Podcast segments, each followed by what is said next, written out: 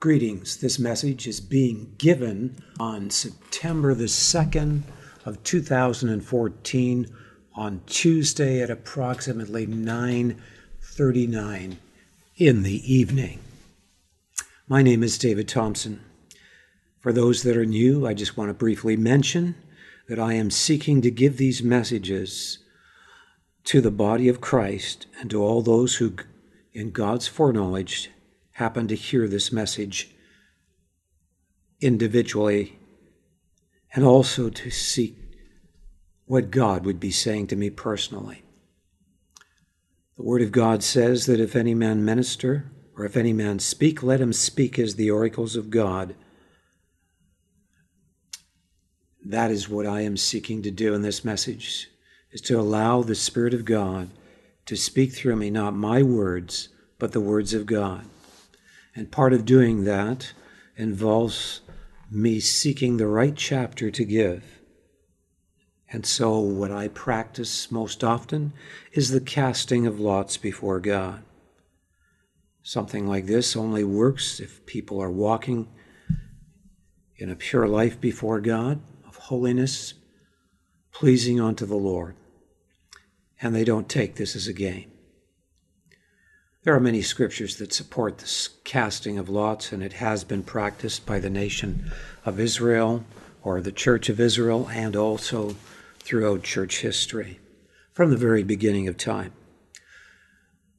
So much for the introduction. So today I'm going to share with you the passage of Scripture that I received through the casting of lots. This particular passage is Deuteronomy chapter 16. This was also received only two days earlier, the very same passage of Scripture. So I believe there is significance that I received this passage twice. Now, the other time I didn't give a message on it because I don't give messages every day, but almost every weekday. I do not know possibly what God would be saying through a passage of scripture like this, which is certainly far more difficult to share from.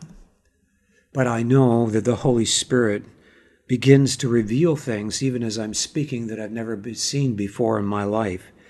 And I'm praying that that will be the case in this passage of Scripture especially when I'm a far more had a far more busier day and certainly are somewhat more exhausted because of that. Normally, I would read this whole passage and then share, and probably that's what I will do. It's not a particularly long passage, it's only 15 verses, so I will read it first. So I will begin reading Deuteronomy 16. This is a message, of course, to the children of Israel in the time of Moses.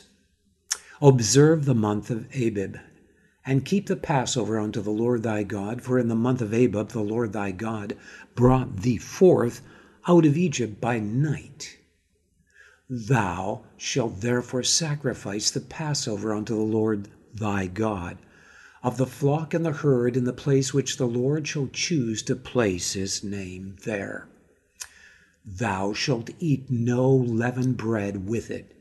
Seven days shalt thou eat unleavened bread therewith, even the bread of affliction, for thou camest forth out of the land of Egypt in haste, that thou mayest remember the day when thou camest forth out of the land of Egypt all the days of thy life.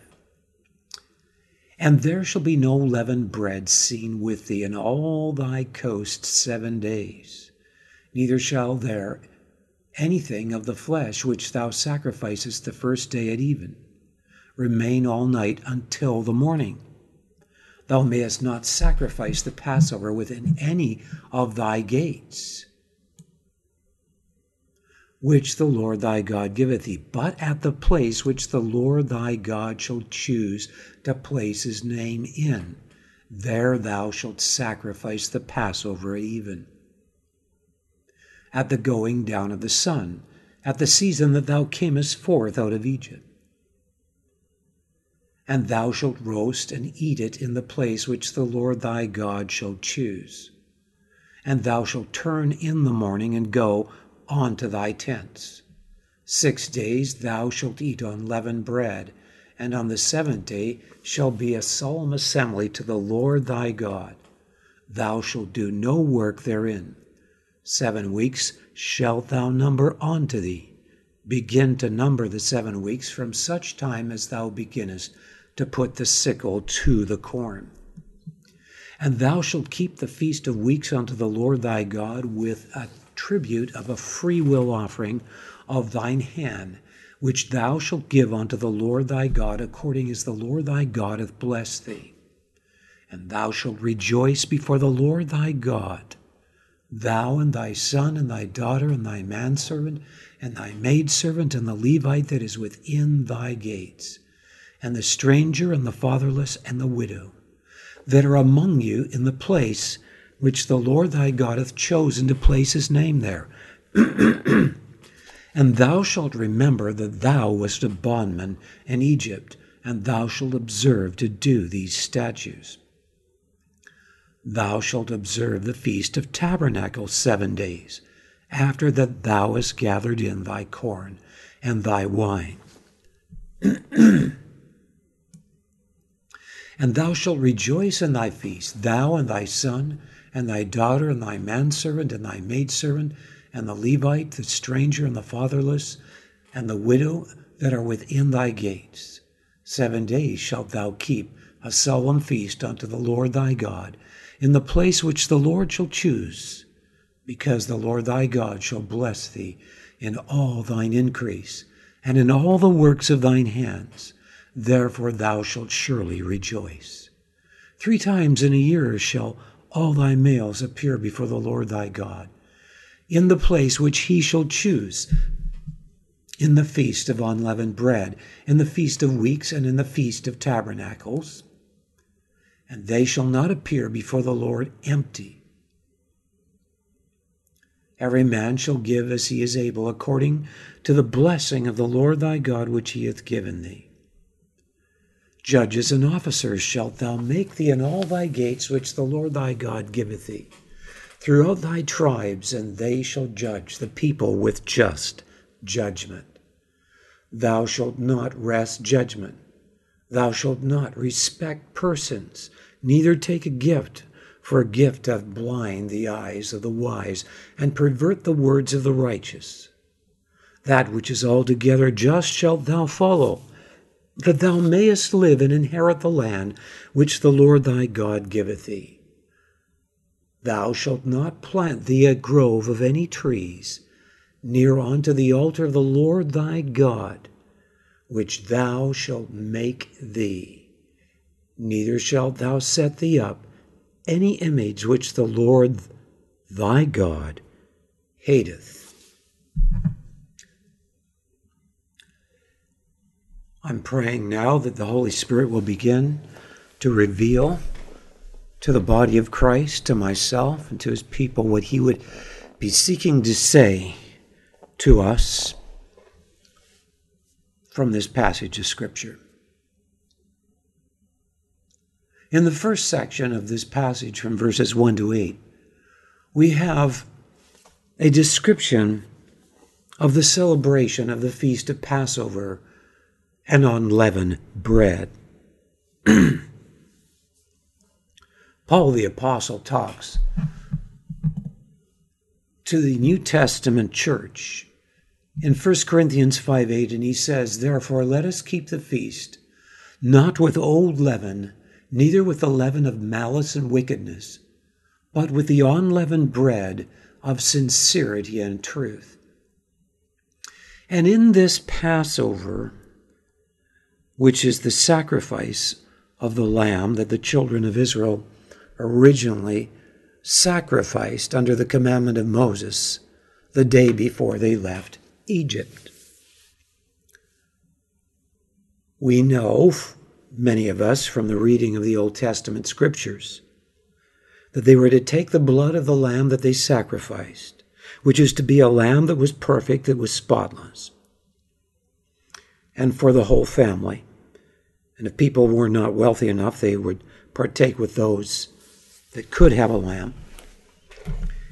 And they were to take the blood of that lamb and to put it on the two side posts of the door and on the upper lintel that crossed the upper part of the door. And then there was a death angel that was to pass over the children of Israel.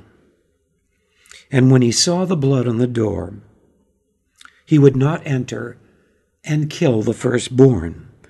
But all the firstborn of Egypt were killed that night by this angel that was given the commission to kill all the firstborn. The firstborn of Pharaoh, king of Egypt, the firstborn of all the children in Egypt, the firstborn of all the animals and the cattle. But among the children of Israel, of all those, which included all of them, that sacrificed the lamb, they were spared the judgment of their firstborn. And so they were commissioned to celebrate each year the feast of Passover. And this lamb that they sacrificed was to be eaten that night with nothing left after it was roasted. It was to be fully eaten by the time morning came. And it was the next day that they left Egypt. it does mention here about them leaving at night. But you can imagine that there would be a tremendous assembling of the children of Israel, so that it possibly was morning by the time there was the full exodus. That's a minor point.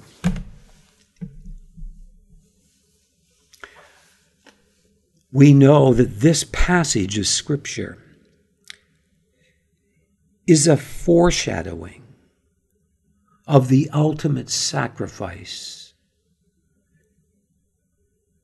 which is Jesus Christ, who is called the Lamb of God who takes away the sin of the world. Innocent lambs were sacrificed from the time of Adam and Eve throughout the history of Israel, where they placed their hand on the innocent animal, and that wasn't always an innocent lamb but in many cases, that's what was used. Of course, for those that are new, there was other animals such as um, heifers and so on that were used according to special instructions. But basically, it was a symbol of the transfer of sins that they had committed onto what would what represented innocence and purity. It is very clear from various scriptures in the Old Testament that there was an understanding very clear that this did not mean that it was the animal that had the power to forgive them. They knew that forgiveness came from God, but God's requirement was that they did this as an act of repentance in their heart for their sins as well as an act of reaching out and appropriation to receive the mercy of God, to give them forgiveness. They did recognize that these sacrificial animals could represent their physical being, but it could not represent their soul and their spirit. Therefore, they understood the cleansing of the physical realm and of the physical body, which allowed the presence of God's Spirit to dwell with them, but not to indwell their soul and spirit. That could only happen after God Himself absorbed the judgment of sin upon Himself for all creation which happened in Jesus Christ. For only He, God, could be a perfect atoning sacrifice. Only God could resist all temptation of sin, which He did in Jesus Christ, for it says that He was tempted in all points as we are, and yet without sin. And as such, as it were, He took the first man, Adam, that sinned, in which the whole human race as it were,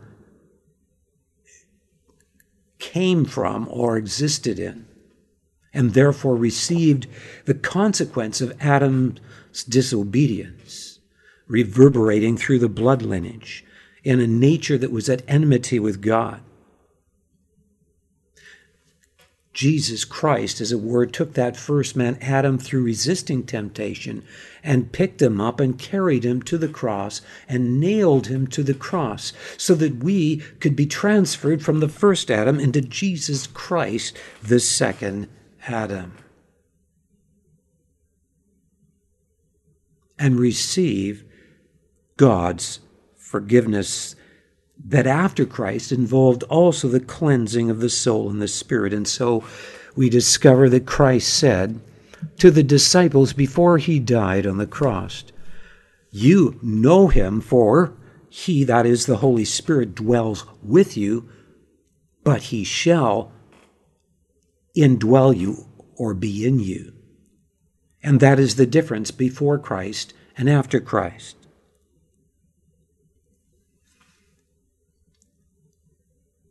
Those from the time of Adam till now, there are those that have been brought forth in you of the Spirit or born of the Spirit of God, as is described in John chapter 3. Christ said to Nicodemus, Except a man be born again, he cannot see, that is, perceive with the eye of his heart the kingdom of God. And he went on to describe what it meant to being brought forth anew of the Spirit of God. And so I briefly want to give an understanding here of all that is represented here in the Passover, which is a foreshadow of the ultimate reality of that God brought forth and foreshadowed in the nation of Israel.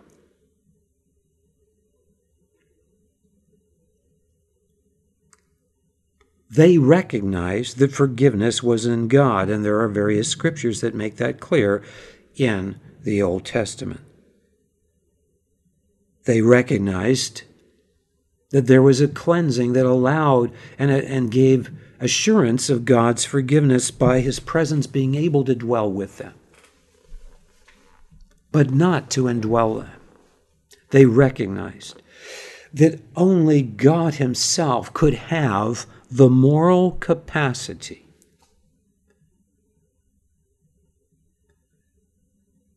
to be able to forgive sin, which clearly implied, and I'm sure that they recognized this, many of them, they were very intelligent people, even more intelligent probably in the pre flood world. Even intellectually, but whether intellectually or subconsciously or by revelation, many of them recognized this quality in the being of God. And I will describe God's being, which is the very life source of the universe, the very source of governance of all existence and of all creation. The Word of God says that God is love more than once in the Scriptures, particularly in 1 John. It de- directly declares that. God is love. But what is love? In the sense that it's defined. There's agape love, which is the highest form of love, which is the love that is being described in 1 John. There is filial love, which is the love that is more emotional and, and on the soulish plane. And then there is eros love, which is the sexual love. I am talking about the highest form of love. This is a quality that may contain feeling, but is not contingent upon feeling. It is a choice to choose the highest lasting good in the case of God. And in all beings that conform to that in their choices the highest lasting good over any more immediate choice that would be less for a more immediate fulfillment rather than a lasting, ever enlarging fulfillment. In God, that choice is totally free and volitional. In fact, because God is love, He did not create us as robots, but as beings that are the source of our own action. We have our own free will. We create our own destiny. As such, we have the capacity to love. God's intention is to bring us in our free choice into harmony with Him in His love. But the quality of this love in God has absolute purity and integrity, so that it is a blazing fire of judgment against the slightest word, thought, or deed that would in, be in any way contrary to this love that I am describing, this agape love. This aspect of God's love, that is the integrity of God's love, the purity of God's love, is the holiness of God. It is the defensive aspect of His love. It is the foundation that allows the love of God to be fully expressed without corruption and thereby be able to continually be enlarging in creativity of expression and fulfillment that goes on and on and on. And that expression of love could never be without the foundation of this integrity of love. But it is out of the foundation of this integrity of love, or the holiness of God, that this expression of love was ultimately manifested by God in His Son. Who came into the center of history and took and absorbed the judgment of all creation that has rebelled against him upon himself, of all creation that has tempted, been tempted indirectly through the things in the creation and the powers that are behind that trying to manipulate them, which is the devil and the powers of darkness. unlike the angels and Lucifer that sinned directly against the presence of God without any temptation. But in this case, I am describing that the ultimate expression of this love was that God wanted a corporate bride, and that was revealed in Him condescending to this world in His Son. And I briefly describe the triunity of the one true God here. For God to f- govern the ultimate dimensions of all existence, which are that which is beyond time and space, that which is in the time and space realm, which is His creation, and filling all space. God to be beyond time and space in government must be in personage in that realm, and as such is the originator of all things, as such is the one that sees the end for the, from the beginning. But he is expressed in his being to govern within what he is expressed in creation in the time and space realm. And so he also is in personage in the time and space realm. The Son is the expression of the Father. The word Son means expression. Hebrews 1 4 makes it clear that Jesus Christ is the full expression of the Father or of the government of God beyond the time and space realm that is the originator that sees all things. He is the one, He is the one true God that governs in personage in the time and space realm. And He governs by filling all things with His Holy Spirit in personage and is able to be in all places at all times and to do creative acts in personage by his Holy Spirit that is in the Father and in the Son in government. And so, this is the one true God I am talking about, who condescended in Jesus Christ and became a, and suffered more than you, a mere creature and humbled himself more than you, a mere creature. Just let that sink in. Consider the awe of that. That God's mercy, that is a blazing fire of judgment against the slightest that is contrary to his love. God, I should say, God's holiness that is, that is that way. The integrity of love is out of that foundation, manifested in a love that is so great for you as an individual and for his creation, that he could assure mercy and forgiveness to those that repent and receive his perfect atoning sacrifice on the cross. But in the days before Christ came, in this example in Deuteronomy 16, where we have this foreshadow, They also recognized clearly that the source of forgiveness was in God because God had the moral capacity out of such an integrity of love to have such creativity or expression of love and mercy to the point that he had the moral capacity to become a perfect atoning sacrifice to absorb the judgment of creation, of his creation that repented and received his mercy, that would repent and receive his mercy. And so, by the act of laying their hands on that innocent lamb, it was an act of their sorrow and of their repentance over their sin, of reaching out in recognition to God as that ultimate Lamb of God, that ultimate source of forgiveness that takes away the sin of the world.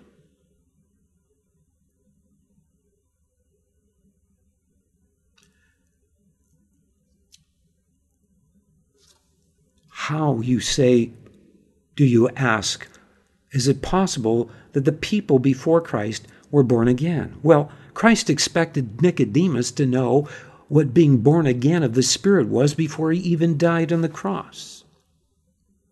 That was something he was teaching before his death without describing at all to Nicodemus his death.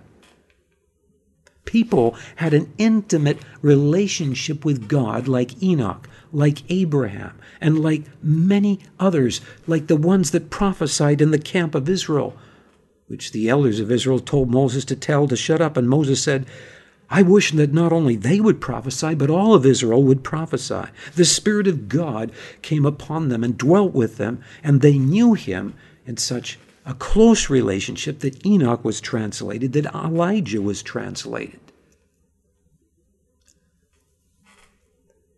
When people choose to fear God, which is the essential thing that begins rebirth, how does that happen?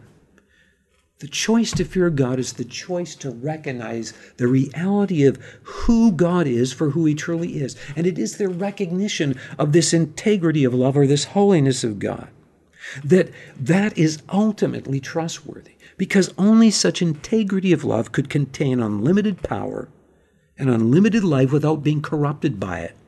And as such points towards it being the ultimate source of life And so they recognized first that God was ultimately trustworthy because his love, his holiness, was totally pure. The holiness of his love, if I can put it that way, or the integrity of his love, or the purity of his love. This is the defensive aspect of God's love. And when there is a recognition like this, when you see the consequences in creation of violating and rebelling against this being of God, there is the consequences of severe judgment. And so there's death in creation. And it's reverberated through Adam to the whole human race and the whole of creation. And so it is easy in seeing and observing the suffering to begin to be offended at the consequences of God's holiness. Even King David, when they took the ark out, I don't have the passage that I can quote you right now on that. But when they took that ark out, because they were not reverent and obedient and they had put it on a cart when they were to carry it, and it began to almost topple, God's presence came out and struck dead the priest, and David became afraid of God. And there needs to be a recognition in this passage of the importance of recognizing the utter awe of God's holiness. But what happens then is there can be this fear that creeps in that can cause offense so that one gets a distorted image of God. If they allow that offense to continue and do not begin to turn around and recognize and recognize, no, this is good. Because behind this holiness is the capacity to hold goodness without corruption, to hold unlimited power in life in a way that is ever constructive, ever enlarging in creativity and fulfillment. And that is ultimately manifested in the mercy of God, the power of God to assure destiny to his creation, the power of God to be able to forgive because he has the moral capacity within his being to become a perfect atoning sacrifice. And this is really shown in various passages in the Old Testament. But what I am describing here is something in order to describe the rebirth that took place before Christ. What happened is when you choose the pure God from the very time of Adam and Eve till now, when you choose to recognize that you deserve the judgment of God, that apart from God you are nothing, you deserve hell, when you choose to recognize that this is not a negative or an evil thing, but that it's a recognition of what is ultimately trustworthy to contain goodness, then you recognize also the mercy of God out of that. And that God can assure mercy and destiny to his creation. And when there's that recognition of, as it were, the negative and the positive aspect of what is the ultimate source of reality, the I am that I am, in Hebrew, it's a hiya, shara hiya. When you recognize that, you choose to recognize it. You choose to acknowledge that you need the mercy of God. Your spirit is like a closed fist before it recognizes that, always trying to fill the void of the emptiness within you like a black hole in outer space that can never be satisfied, and that in its choices is always causing hurt and destruction around others, because it is in a state of denial and deception and delusion.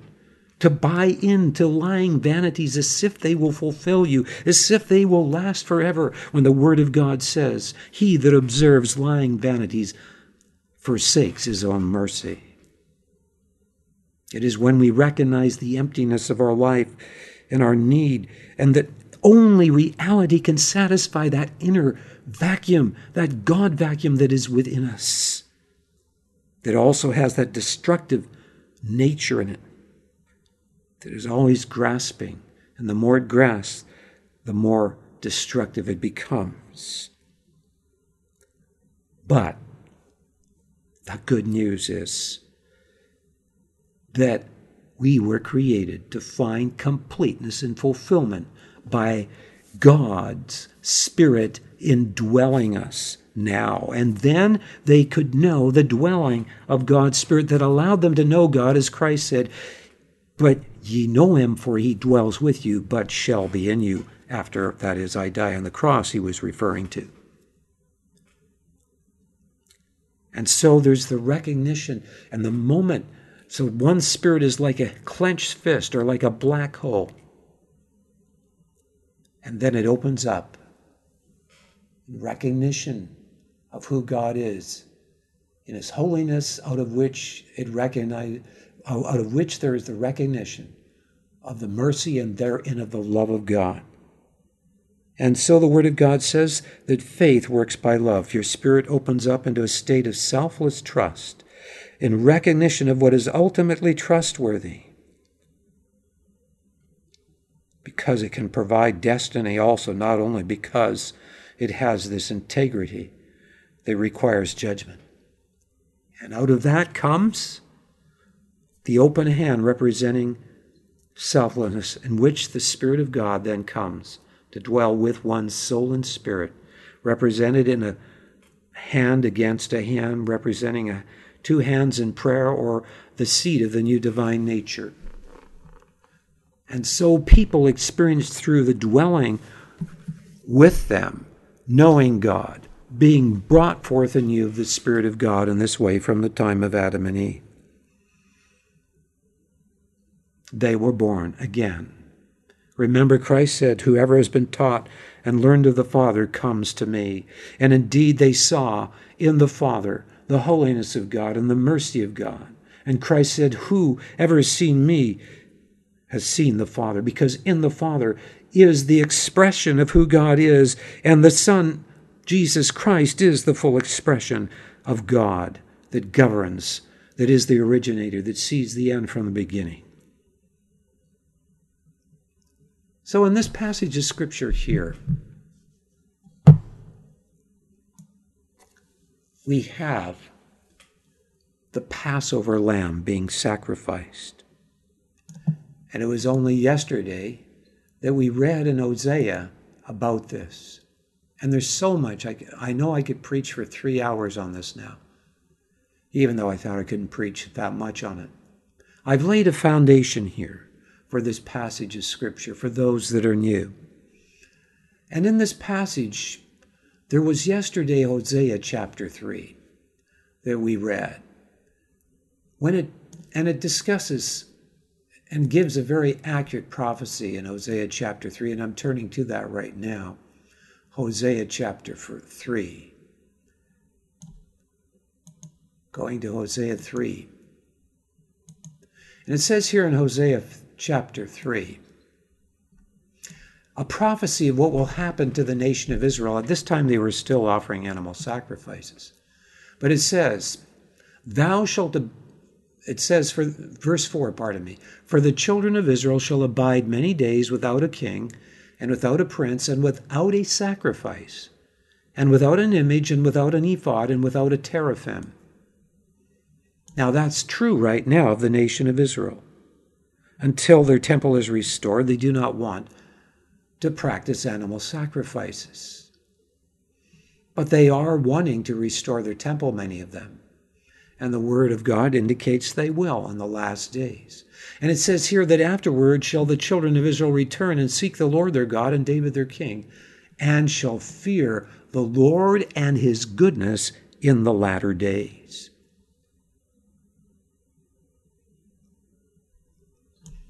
In this passage in Deuteronomy chapter 16 that we are in. We see that there is in the practice of eating the Passover lamb the understanding of taking into us the atoning work of God. As it were, it's like reality to our soul. It is the way that the reality of the I am that I am, who, who is reality itself, indwells us. And He is the very true life source of our being. It is not the natural food. We can eat natural food, and the moment we stop it, we die. But this is the food that when one partakes of, they will continue to live as Christ said, Whoever believes from their inner being in me shall never die. I'm not quoting it dead accurately, but in essence, that what is what he said. And here we see that they were to eat this Passover lamb with bitter herbs, representing a deep circumcision in the heart, a bitterness in the soul. What is this bitterness? It is a bitterness over the recognition of our unworthiness before God, of His mercy, of the holiness of God, recognizing our need of Him. Genuine belief from the heart is actually a moral persuasion that causes us in our spirit to reach out in recognition of who God is. This is a choice to fear God. It is a choice to reverence God in these two aspects of his being that I've described. And the Word of God says the Jesus Christ, which is the very expression of God or the Son of God, is also called the Word of God. The Word of God also means expression. And it is described also in another way. It says that the word it says in Hebrews 4:12 that the word of God Let's go to Hebrews 4:12. I can quote it, but I want to in this case be a little more accurate in quoting it. And so I'm just going to go quickly to Hebrews 4:12 here. Turn there. And it says here, "For the word of God is quick and powerful and sharper than any two-edged sword, piercing even to the dividing asunder of soul and spirit, and of the joints and marrow, and is a discerner of the thoughts and intents of the heart." It talks about the sword of the Spirit being the Word of God. And it goes on to say here a little bit more about this. But this is the particular verse I wanted to point out.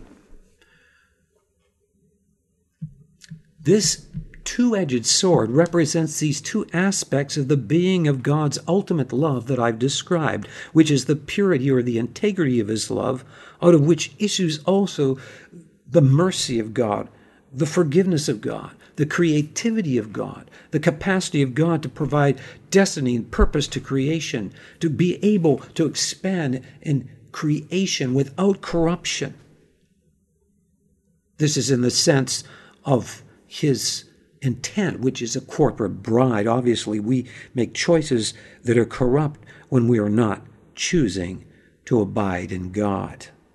But ultimately, he is bringing forth a corporate bride that will be totally pure, pure and in conformity to his love. And it involves a deep circumcision in the heart. Everyone knows what circumcision is it is the cutting away of the outward enclosing of the flesh. And this is representative of the spirit, the spirit and the soul. The spirit is the capacity and the being of man to worship. The soul is the self awareness of who we are. And when we are in a state of deception, whether it's through a religious philosophy, where we try to refine our ego through meditation, we always end up only refining our ego beyond the comprehension of our mind and depersonalizing ourselves because it's like trying to nail someone's oneself to the cross. You can never get rid of the deception of pride and of self by trusting in self, because we are not the source of perfect love. Only God is the source of this perfection of love that has no corruption in it, that is the very container of goodness, of unlimited life and power that is ever enlarging in fulfillment and creativity. And it is coming to the place of being in utter awe of who God is and recognizing our needs so that we cry out, as Christ said concerning the publican. The publican beat his breast and cried out unto God and said, God, be merciful to me, a sinner. And Christ said, This man went down to his house justified.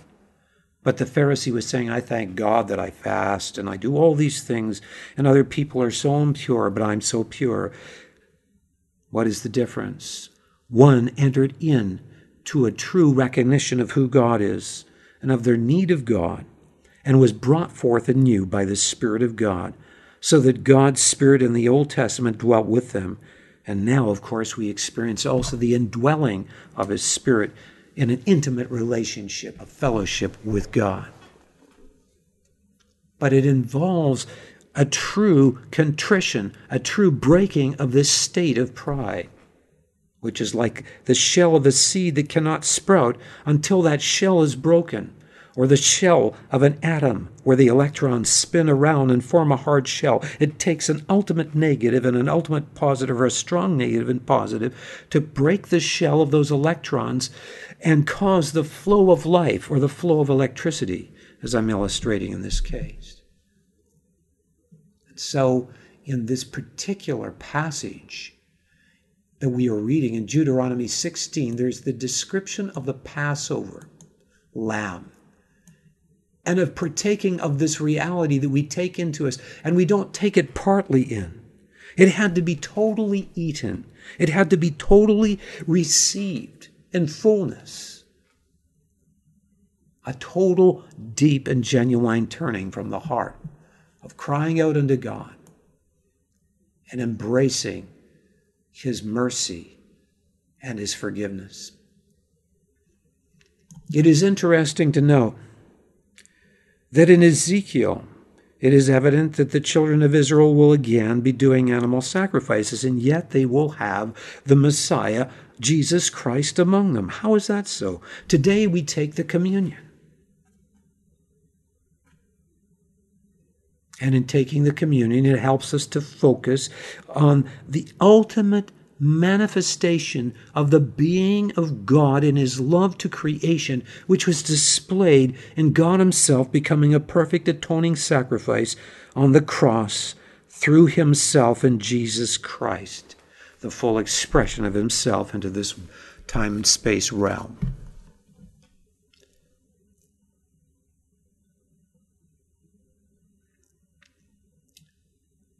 But I can tell you this it would have a lot more impact upon us if we actually offered an innocent lamb as representing the one who has already redeemed us. Does the lamb cleanse us from sin? No.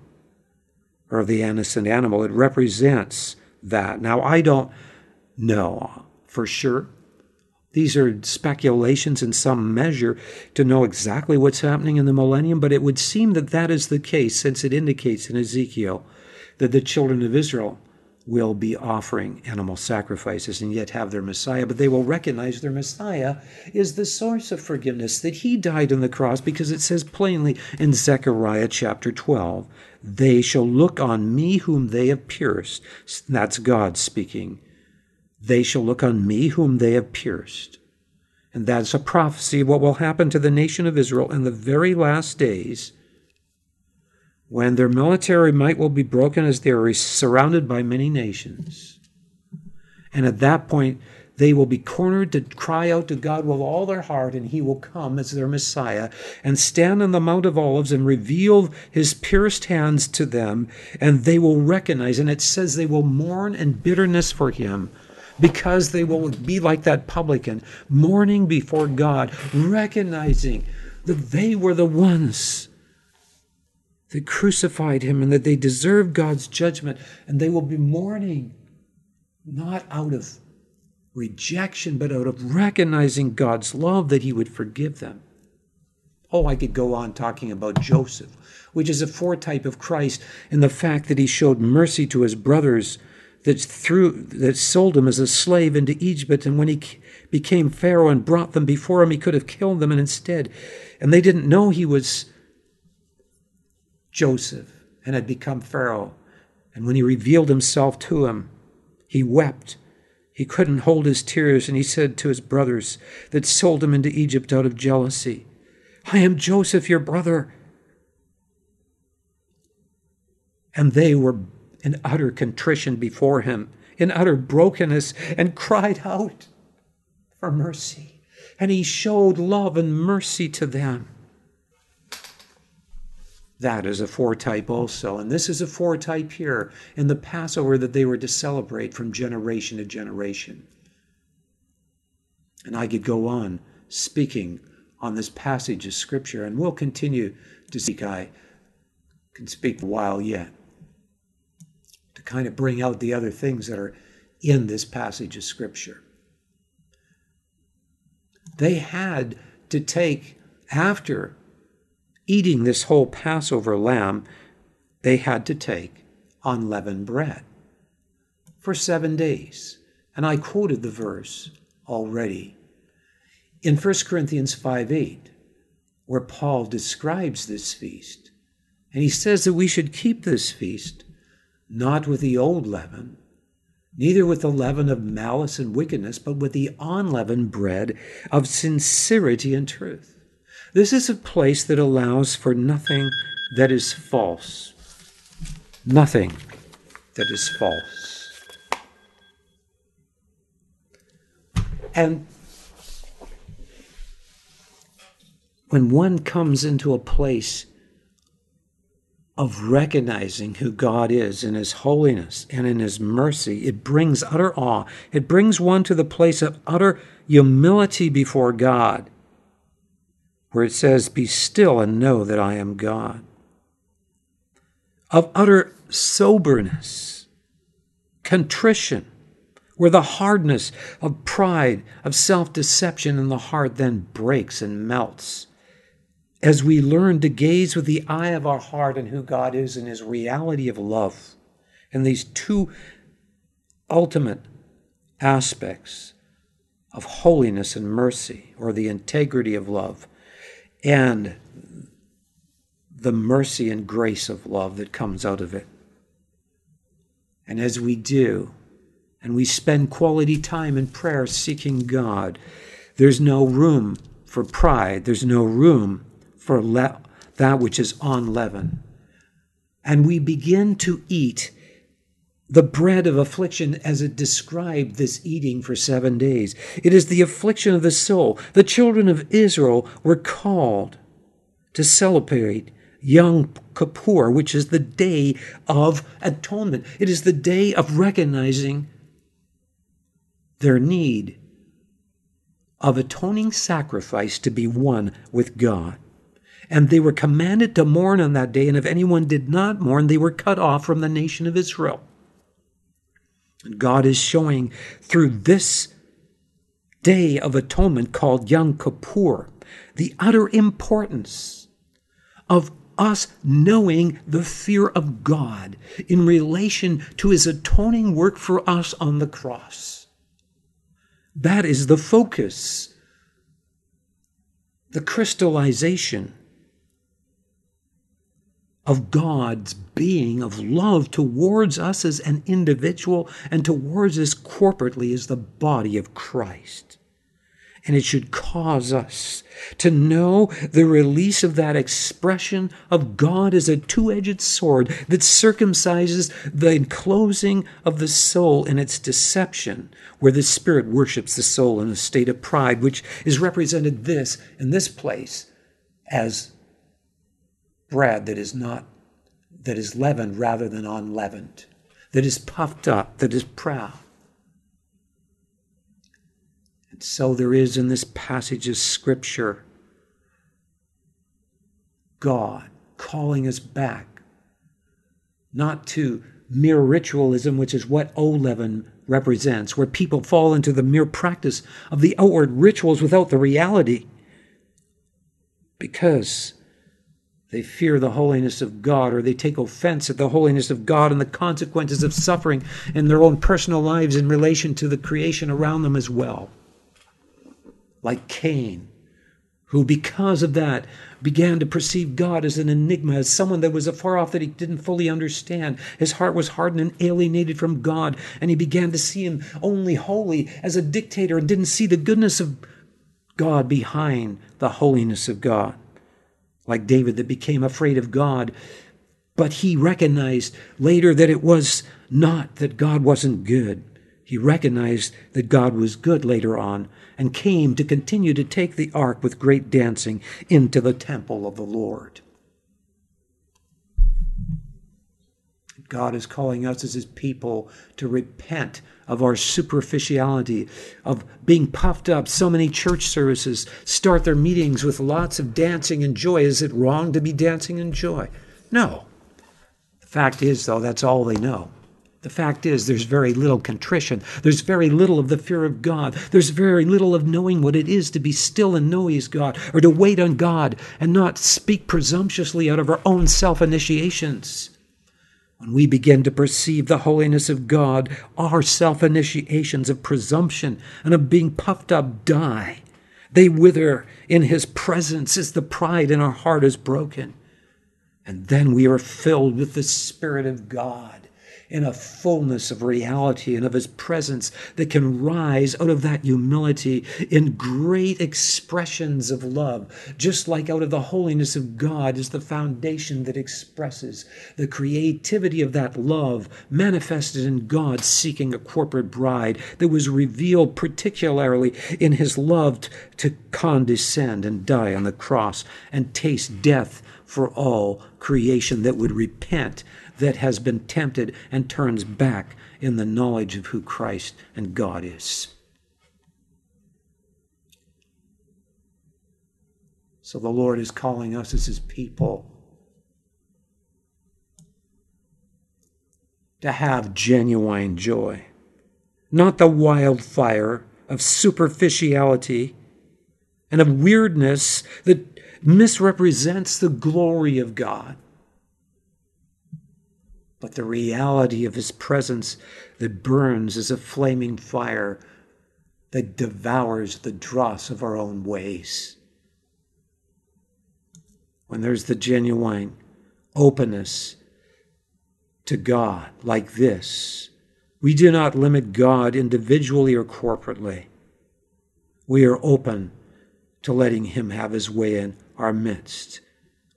Churches need to repent Leadership needs to repent of control in the meetings that does not let the Spirit of God move through the members of the body, that does not want to start the church service with the leaders on their face before God and calling everyone else to get on their face and on their knees before God and to humble themselves and learn to worship Him out of the fear of God in spirit and in truth.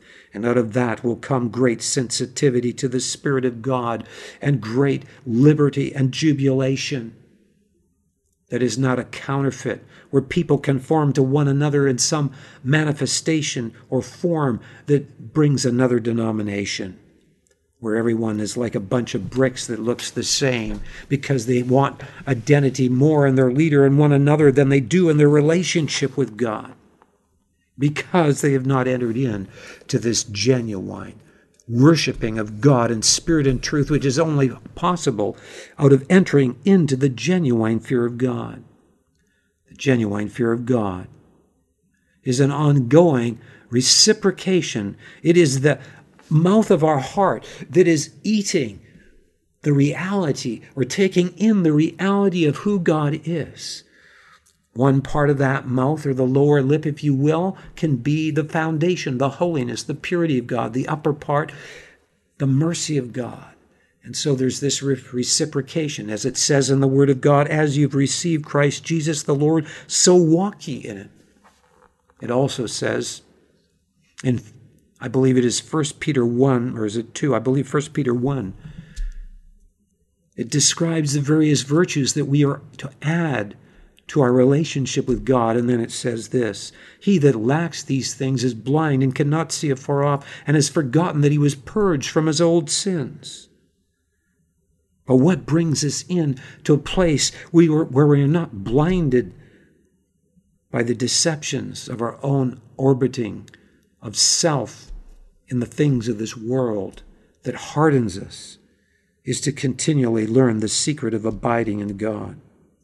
It says of the Messiah in Isaiah 33, I believe around verse 5 or 6, the fear of the Lord is his treasure. Yes, I'm not going to go into for time describing how the triunity of God is in reciprocation in the same way. The triunity of the one true God, the Almighty's one, Elohim, is in the same way.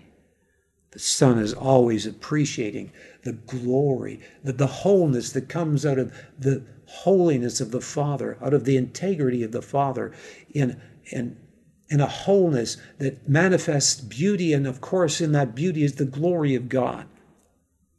And the Son is so filled with thankfulness and attractiveness to it that he says to the Father, I love you so much, Father, that I want to condescend and suffer and more than even my creation in order to bring to you a corporate bride that you can enjoy. And the Father says, I love you so much, Son, that I'm willing to let you go and, and, to suffer that separation that you may inherit a corporate bride that you can enjoy in me. And God is seeking this wonderful oneness that is described in John 17.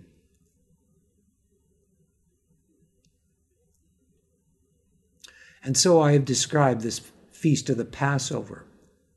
And then we have, and there could be a lot more that I could share on this. And then we have the Feast of Weeks in verses 9 to 12. That is the Feast of Weeks. And again, in this Feast of Weeks, this is the beginning of putting in the sickle to reap the harvest. And there's free will offerings that are brought unto God of the first fruits of the land. And they're commanded to rejoice before the Lord thy God. And there's uh, an interesting statement throughout this passage of Scripture that repeats itself a number of times. For example, in verse 11, it says, And thou shalt rejoice before the Lord thy God. And then it describes everyone in the family rejoicing and the different people that make up the community rejoicing. But it again says that they're to remember that they were once bondmen in Egypt, to remember what they were saved from, to remember the greatness of God's judgment upon them, but also the greatness of God's mercy in delivering them. But it repeats a statement in a lot of these verses that is quite interesting, and I'm trying to just locate it here. It mentions a number of times that these feasts are solemn feasts, and in the very same verse, in one case for sure, it says, at the same time as you are to be in a solemn assembly, you are to rejoice before the Lord. How is this possible? It is possible because genuine joy comes out of the solemnity that is in the fear of God. There are many today that are teaching a false teaching that emphasizes joy without the fear of God, that emphasizes one thing, and somehow tries to declare that somehow to represent God, we always must have joy. Well, we don't have to self initiate joy. If we have the joy that comes from God, that joy comes out of first absolute reverence and awe in the fear of God that causes great humility, that bursts great and deep joy. And there are many verses throughout the New Testament that emphasize this. 1 Thessalonians 5 6 says, Therefore let us not sleep as do others, but let us watch and be sober. It also says in 1 Timothy 3:11, even so must their wives be grave, not slanderers, sober, faithful in all things. It says in Titus 1:8, but a lover of hospitality, a lover of good men, sober, just, holy, temperate. It says in Titus 2 2 that the aged men be sober, grave, temperate, sound in the faith, in charity and patience. It says in Titus 2 4 that they may teach the young women to be sober, to love their husbands, to love their children. It teaches in Titus 2 6, young men likewise exhort to be sober minded.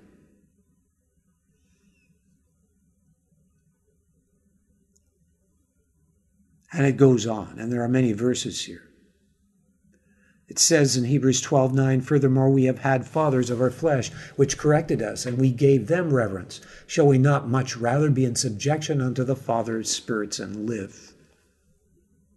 It says in Hebrews 12 28, Wherefore we receiving a kingdom which cannot be moved, let us have grace whereby we may serve God acceptably with reverence and godly fear. It is out of the reverence and the godly fear that is birthed humility, and it is out of that that the grace of God is released in our lives. For God resists the proud but gives grace unto the humble.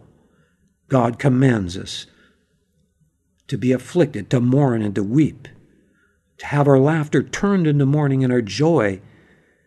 And likewise, that we might draw nigh to God, that He might draw nigh to us, that we might enter His grace, that we might enter His joy. Yes, I'm not talking about not having joy, but that that joy should be pure, that it should come with great liberty because we have learned what it is to gaze upon the glory of God, which is out of learning to grow in the fear of God. It says of the early church that they grew in the fear of God. And so we have in verse 16, it also describing three times in a year shall all thy males appear before the Lord thy God in the place which he shall choose, in the feast of unleavened bread, and in the feast of weeks, and in the feast of tabernacles, and they shall not appear before the Lord empty. It also emphasizes in this passage of Scripture that there's a specific place where they're to do these sacrifices, to do these feasts, not just anywhere. Now, why is that? This parallels the verse that Christ talks about when it says, If any of us ask anything in his name, he will do it. He is de- describing his name being designated in a certain place. That there is the place where they are to do their worship and their offerings. Now, the word name is an understanding that it is the expression of God's being. The understanding of name in Hebrew is what I am to you. It is the expression to me to others. The understanding of the word soul is what I am in reality in myself and to myself, that I am not someone else, I am who I am. If you look that up in the Vine's Old Testament, you'll discover that. And what God is wanting to say in this passage as it applies to us is this His name will be in the gathering of the saints that allow His name to be totally expressed into us because we are open with our heart to receive that two edged sword, that expression of the Son from the Father, that expression of Jesus Christ to us through being in worship out of the fear of God. The gospel that will be preached in the last days is described in Revelations chapter 14 as the first angel that preaches this gospel and then right after that, the angel that destroys the world system, which is Babylon, that sits in many waters, that has become immoral with all kinds of immoral practices, which we see that are being flaunted in God's face now, is destroyed. And then after that, the Antichrist system is the third thing that comes on the scene. But it's this angel in Revelations chapter 14, and it says, And I saw an angel in the midst of heaven having the everlasting gospel to preach to every and it describes and it goes on to say basically to the whole world and it says saying fear God and give glory to him and worship him those two things come out of the fear of God pure worship comes out of the fear of God and it is that pure worship that can happen. And when we have that kind of worship, it means that we also have great respect and reverence for one another that allows us to come into a unity because we are willing to un- to repent of the spirit of control that will not allow the members of the body to function freely in their gifts. Paul the apostle said that God would pour more abundant honor on the part that lacked, that there would be no schism in the body. Because when there's no control, more abundant honor can be revealed through a member of the body that isn't very attractive, to humble those that are looked up to. Pride comes by contention. Division comes by contention. The spirit of control is when it's broken out of the fear of God. There's respect for the least in the member, member in the body of Christ.